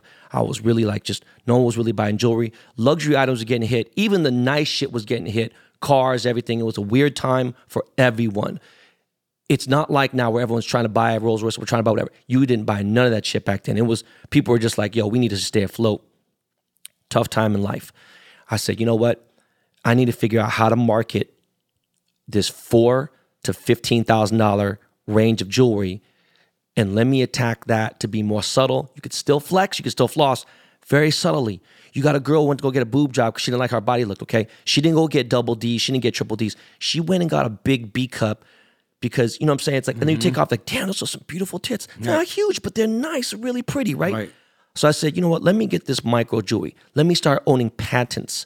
I knew that this name micro Jesus would be very popular. Jesus piece is one of the most popular pieces of jewelry in not just hip hop, but in general. Mm-hmm. You know, any kind of crosses, things like that, they're very popular in jewelry. Um, and so I, I bought the patent for micro Jesus piece. You know, started making these micro-sized pieces, started making better quality on the smaller pieces. That was what took me into a different place. Mm. When I did that, I said, okay, cool. Now I got to take my game to a different level. Why am I going to charge this? Why don't I use the better quality shit? Why, instead of trying to use a Rolex, put shitty diamonds and I'd be like, yo, I got an iced out Rolex, fully iced out for twenty-two thousand dollars. Okay, great. Now I'm attracting the people who are out there trying to front. Mm-hmm. And, you know, whether two weeks from now they'll be broke or maybe next year they're broke trying to sell it. And, you know, you look at it like, yo, this is terrible. You put twenty-fours on a Bentley or twenty-sixes on a Bentley where they don't fit, they're right. not supposed to be on there, right. boom, it don't look factory at all. Okay, no, I'm not doing that. I'm matching Rolex's quality. I'm matching Cartier's quality because my name, I'm putting it out there, it's a luxury brand. Ben Baller's luxury brand, you know? So I'm gonna go out there and put shit at a price that's not attainable, okay? Because I want the zero point zero zero zero one percent. I want the wealthy people to fuck with me. Okay, you want to fuck with Ben Baller? You want to get a custom chain? It ain't going to cost you fifty dollars. It ain't going to cost you. It's going to cost you two hundred bands just to get a job. Mm. And, you know, people started understanding the way I was moving. People started understanding the way that I was making pieces, and they saw a difference. Some people, to the naked eye, you're not going to tell a difference. Be like, ah, it's whatever, boom. But I was making four, five, up to eight pieces a month. I'm making four or five pieces a year now. Do you know what I mean? I'm going to museums. I'm breaking the internet every time I drop something. I'm not posting shit for Instagram to do this, this, this. Yes, it's going to go on I G, but I'm making a lasting impression. fifty years from now, you're going to see this in a museum. I'm not thinking about it like that. So now there's a million jewelers in the world, maybe five million jewelers in the world. Why did an old, washed up, fucking bald-headed Asian guy rise above the Jewish people, mm. rise above these other people? Is because the mouthpiece, I knew it was too good to go to waste. So I marketed myself. There's people who are out there on a poster. You see a poster of James Bond. Like, damn, I want that Omega watch or whatever. Boom, put it in there. Cool. I didn't have that benefit, mm-hmm. but I had a mouthpiece. Mm-hmm. So with my mouthpiece, whether it be on the podcast, whether it be on social media, I knew if I said something, it might attract people. And it did. It started reeling them in. But now the only thing is, if you don't have the product to match that shit talking, mm-hmm. you're done. Yeah. Once I had the mouthpiece, to the quality of the jewelry to match the mouthpiece, it game was over. Game over. Thatch. It was limitless. Yeah. So that's where I'm at today, bro. Beautiful, baby. I love it. I love it. I love it. Yo, man, Thatch, I really appreciate you coming on. It's probably one of my favorite episodes because this was about business. It was about Asian immigrants. It's about older men. Do you know what I mean? In our, in our raising age range. Kids. Raising kids, all that, bro. I really do appreciate you coming out here. I love coming out to Seattle. You know I'm out here over a dozen times a year. So definitely we got a link. I'm, I'm going to enjoy this dinner tonight. Yes, sir. And, uh, yo, guys, I really hope you guys enjoyed that episode. Uh, yo, Miles, I think it's proper time to throw on some of that Lakey Lake real quick. So why don't you throw on those beats, and we're going to jump to a commercial break.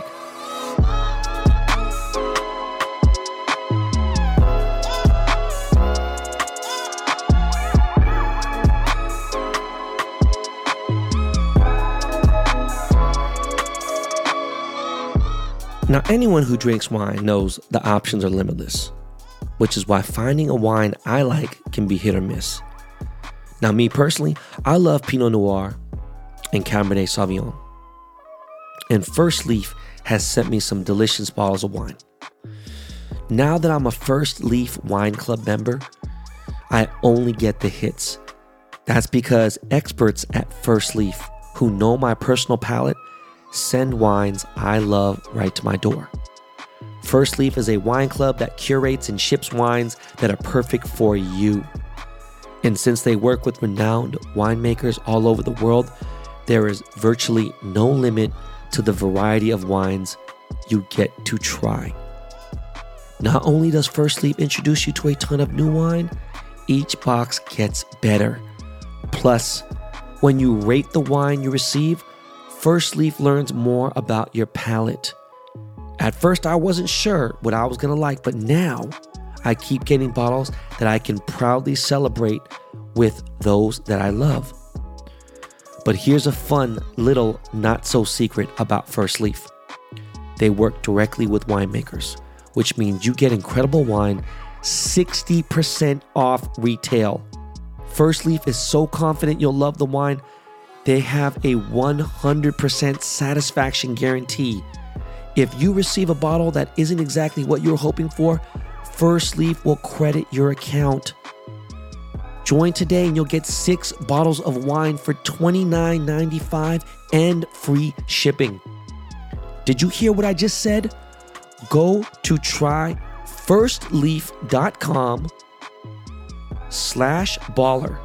That's six bottles of wine for twenty-nine ninety-five and free shipping at try firstleaf.com slash baller. Be a hero in your household with First Leaf. Yo, yo, so we're back, guys. As promised, I told you guys I would give away a gold cash gun here on the podcast, and I'm here to do that. Somebody here who listens to B T B, who is a subscriber, who is subscribed to this show, is going to win a gold Ben Baller cash gun. Okay? Just like the one that fucking Thatch is fucking flossing and flexing on his fucking social medias. Guys, it's a very simple question. All I need you to do is email behindtheballerpod at gmail dot com. Screenshot that you subscribe to the show and answer the simple question. And the first person who gets it wins. Simple as that. All right. Name the building in Seattle where I owned a condominium and where I resided from two thousand eleven to two thousand seventeen. Okay, there it is. Go ahead, y'all. So, yeah, man, my trip to Seattle this time was supposed to be a longer trip. Supposed to be there till Sunday. Um, bittersweet again. The game fucked me up. You know, it just really took me out of... Uh, it just took everything out of me. I, I already said everything I had to say last week. You know, I mean, um, a couple days ago on Saturday. Uh, I found this podcast called Man to Man, M A N, the number two, M A N, and it's hosted by this dude named Mike Sean. Um, he is a Seattle Seahawks writer. He is in with the Seahawks, like actual, I think, um, like Media Squad, whatever. Good dude. I'm going to have him on the show. If you're a twelve fan, which I know there's not a whole lot of you twelve fans that listen to this podcast, but if you are, then definitely check out uh, the dude's podcast. It's great. But yeah, you know, it was it was a different type thing. When I go to Seattle, usually, you know, I, I try to hit Bellevue. I hit Cap Hill. I hit all kinds of shit. And this time I didn't do shit, because I was just in a fucking bad mood. I was doing an interview with Thatch and whatever. But Thatch was like really proactive. He's like, nah, fuck that. We're going to go eat dinner. We're going to go here. It's like, what's your favorite steakhouse? And then there's this one spot in the Braven shops in Bellevue that I fuck with. I used to go with my cousin Rex. And um, that's another thing too, and I think I brought it up in the last episode, right? I just can't shake the fact that that, re- that my, my cousin just fucks me up. It haunts me, but it's, it's, it's all good. But like Daniel's was my favorite steakhouse there. You know, I had a pretty good steak at a Ruth Chris Steakhouse, pretty good tomahawk. But as you guys know who follow me and look at my stories, and you see those gigantic fucking tomahawks I was holding in my hand with my boy Byung, Thatch took me to a steakhouse called El Gaucho. Funny thing about El Gaucho is the restaurant group that owns that restaurant owns Aqua. And Aqua is one of my favorite restaurants in Seattle. It's one of the first places I went to with uh, Sidney Rice of the Seattle Seahawks. And it's so funny when people tell me certain things. I'm like, yo, do you realize, motherfuckers, that I was fucking with the Seahawks when Golden Tate was on the team and fucking Percy Harvin and fucking, you know, Sidney Rice and shit? Like, Sidney Rice wasn't even on the mother, but he was, but he was injured when they fucking won the Super Bowl. So it's like, come on, bro. I was having dinner with Sidney Rice back then, and, you know, I was a motherfucking twelve then. It just cracks me up. Anyways, El Gaucho was legit as fuck. I'm glad I have another option, but I'm really upset that you have to go all the way to Tacoma and Federal Way.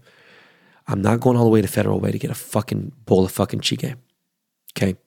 Somebody in fucking Seattle, please open a motherfucking Korean restaurant.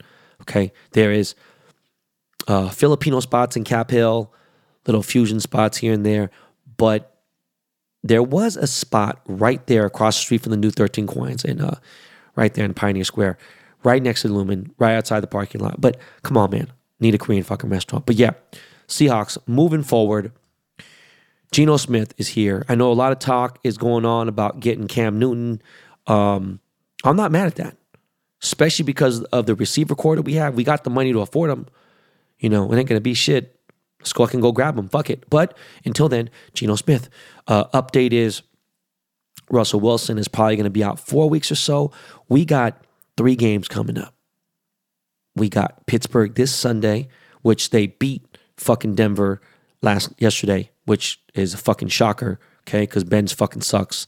Then we got Monday Night Football versus the Saints, okay? And then we got the Jacksonville Jaguars, which suck dick. And then we have a bye week.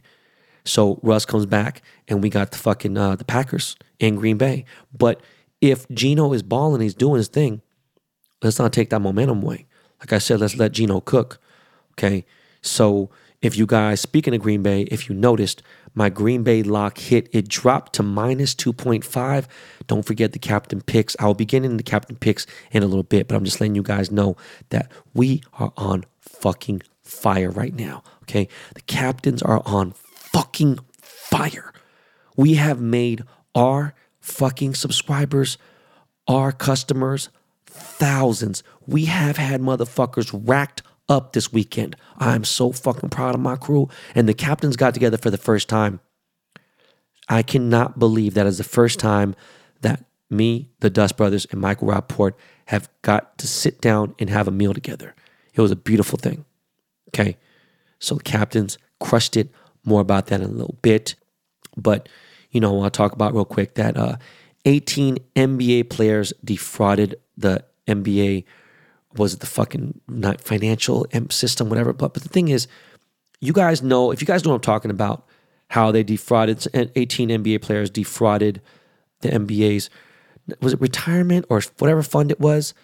Crazy part about it is, Big Baby, Glenn Davis, is like one of the main guys that was indicted, or I'm sorry, mentioned in the investigation and shit.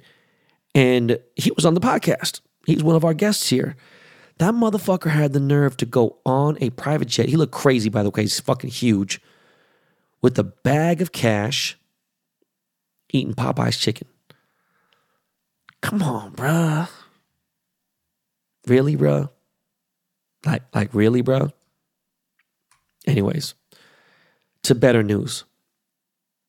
Told you guys on my fucking Instagram story post that Tyson Fury was going to whoop that ass.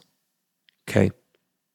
The Gypsy King was going to whoop that Bronze Bomber ass. Now, I'm not going to say anything too bad about the Bronze Bomber because his wife just started following me.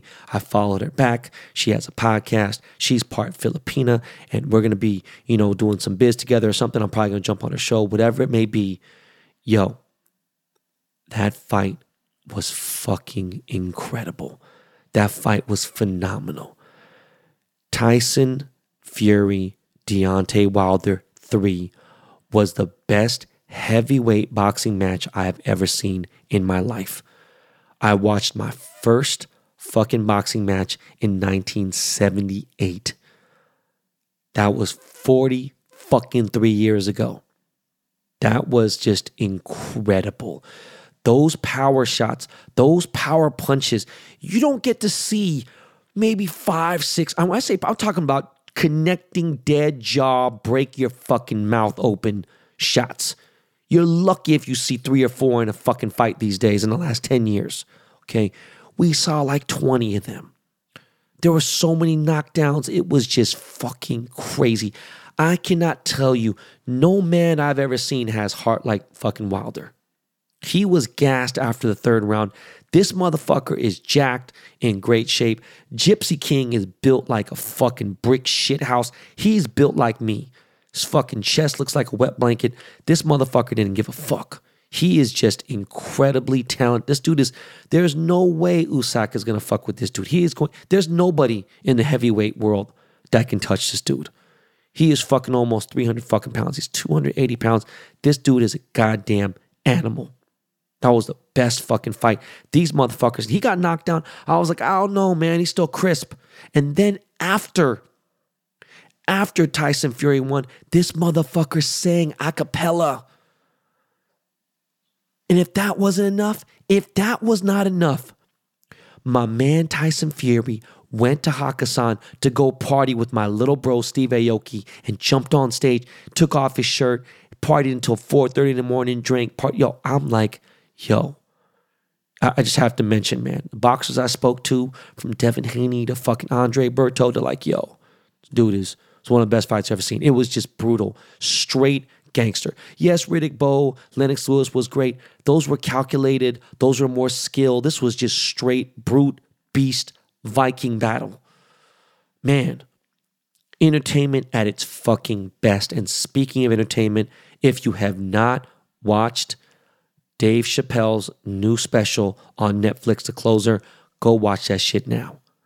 Go watch that shit now and understand why he is the fucking GOAT. He is the fucking comedic GOAT. You know Richard Pryor is my favorite comedian ever, okay? Eddie Murphy and Martin Lawrence. Martin Lawrence probably comes before that. But, you know, I love comedy. Love stand-up comedians. There's guys who've been doing it. They're great. Dave Chappelle is just too fucking brilliant. He's so fucking smart, so fucking sharp, so fucking articulate. Fuck all that bullshit about the L G B T Q. What he said was dead honest. He broke it down. If you have a brain and you're a normal person, okay? Now look, if a community of crazy people got together and they shared all their crazy stories and they had similarities, understand, I'm not alienating them, but yes, they're crazy. It is not normal to shoot fourteen people. It's not normal to go eat your kid's shit. It's not normal to fucking eat people's body parts, okay? I'm not trying to fuck out of here. Let's, you know what I'm saying? Like, let's, look, I'm not normal, but I'm not that, right? And I'm just saying, any group of people could come together and say, how about us? And you can't just sit there and be like, yeah, you deserve right. No, no, not everyone does. Sorry, man. And I'm not talking about the L G B T Q. I'm just saying what he had said was fair across the board. And it was fucking phenomenal. So definitely watch that fucking show. Okay? After I watched my fucking Seahawks lose that fucking game that we could have won, bought that new Scorsese film that he produced called The Card Counter with Oscar Isaac. And it was just too film noir for me. It, it was too... It was too slow. It was too fucking art filmy for me. Tiffany Haddish was terrible in it. So I give it two thumbs down. Now, another movie I got to see since I was in a bad mood in Seattle, in my hotel suite chilling, was The Many Saints of Newark, which was the prequel to The Sopranos. And if you know me, then you know I loved The Sopranos. There wasn't a season that sucked. I fucking loved that show. That show was fucking amazing. This movie could have been amazing. I don't want to hear shit. You just don't understand. Shut the fuck up. I don't understand it. Bitch, don't tell me what the fuck I don't understand. Been watching gangster movies since the motherfucking seventies. All right? Could have been great. There were some very good moments. I give the movie a six, six and a half out of ten. Okay? It's obviously going to be a sequel to show what the fuck, you know, Tony Soprano is going to be. It's kind of a trip that James Gandolfini's son played him in this movie. Um, the dude who played Dickie uh, uh, Malasanto, whatever, I liked the dude. Thought he was all right. Thought he was sharp. But uh, it, it was all right. So I think the highlight of all my entertainment shit that I watched is obviously Dave Chappelle. Um, there is this sports crimes and penalties documentary I saw on Netflix about this semi-pro league called the Danbury Trashers. That was fucking excellent. That, that was actually good. Sorry, I watched it on the plane. Um, what else? B M F was on. B M F was good. Still trying to accept Meech's son in real life playing Meech. Um, good. Still good. You know, figured it all out. But yeah, you know, great episode, guys. Uh, this is definitely one of the longer episodes that we've done. Want to give you guys your money's worth, even though this podcast is totally fucking free. We've dropped nothing but free game on you guys. Real quick, I want to talk about Captain Picks because we made a lot of you motherfuckers a lot of money. By the way, real quick, I want to say thank you again to all the fans that came up, all the B T B Army listeners that came up to me at the game. There's about forty plus of you guys, the most ever in any Seahawks game I've ever been to. Appreciate all the love. I always try to give you guys stickers, Sharpies, whatever I got, and I always try to bring stuff. Appreciate you guys. All you guys are always so nice, so kind, so classy. Okay, back to the Captain Picks.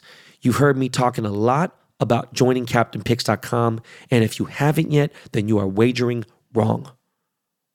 Why would you listen to everything I say on this podcast about making money, watching sports, and investing without subscribing to Captain Picks? We made members this month thousands and thousands of dollars off our picks against the spread plays and the bookie breaker teasers. After our Sunday night, we have now a six-game winning streak on games that happen on Sunday, Monday, or Thursday nights. And our hit percentage amongst our crew is now at an all-time high of sixty-seven percent. We aren't just making picks, guys. We are kicking it on the daily in the Discord community, okay? Because this is a community of winners on the daily. Definitely come in there. You'll hear me rap. Mostly Miles, mostly Jordan, but I go in that Discord and talk my shit, okay? Get yourself a daily, weekly, or monthly package at captain picks dot com for N F L, N B A, M L B playoffs, and more. We keep our prices low because it's your bookie's bankroll that we are after. All right, guys? Thank you for another fucking phenomenal episode. It's one of the best episodes in B T B history, guys. Always remember, this is not your practice life, okay? For those of you going through something in your life, going through some hard times, going through some weird transitions. Tough times don't last. Tough people do. Okay? Turn tragedy into triumph. Now, your homework assignment. All I want you guys to do, tell a friend to tell a friend about Behind the Baller podcast. Tell them to subscribe. I'll be giving away more cool shit on the next episode, so make sure you tune in. Guys, I love you. Okay? Your captain, Baller, the Wash Lord, Korean Liam Neeson. I am signing off. My man Lakey Lake is about to play some beats, and as soon as you hear those beats by my man Lakey Lake, that means that's it. All right, guys. I'll see y'all next Monday. Love. Peace.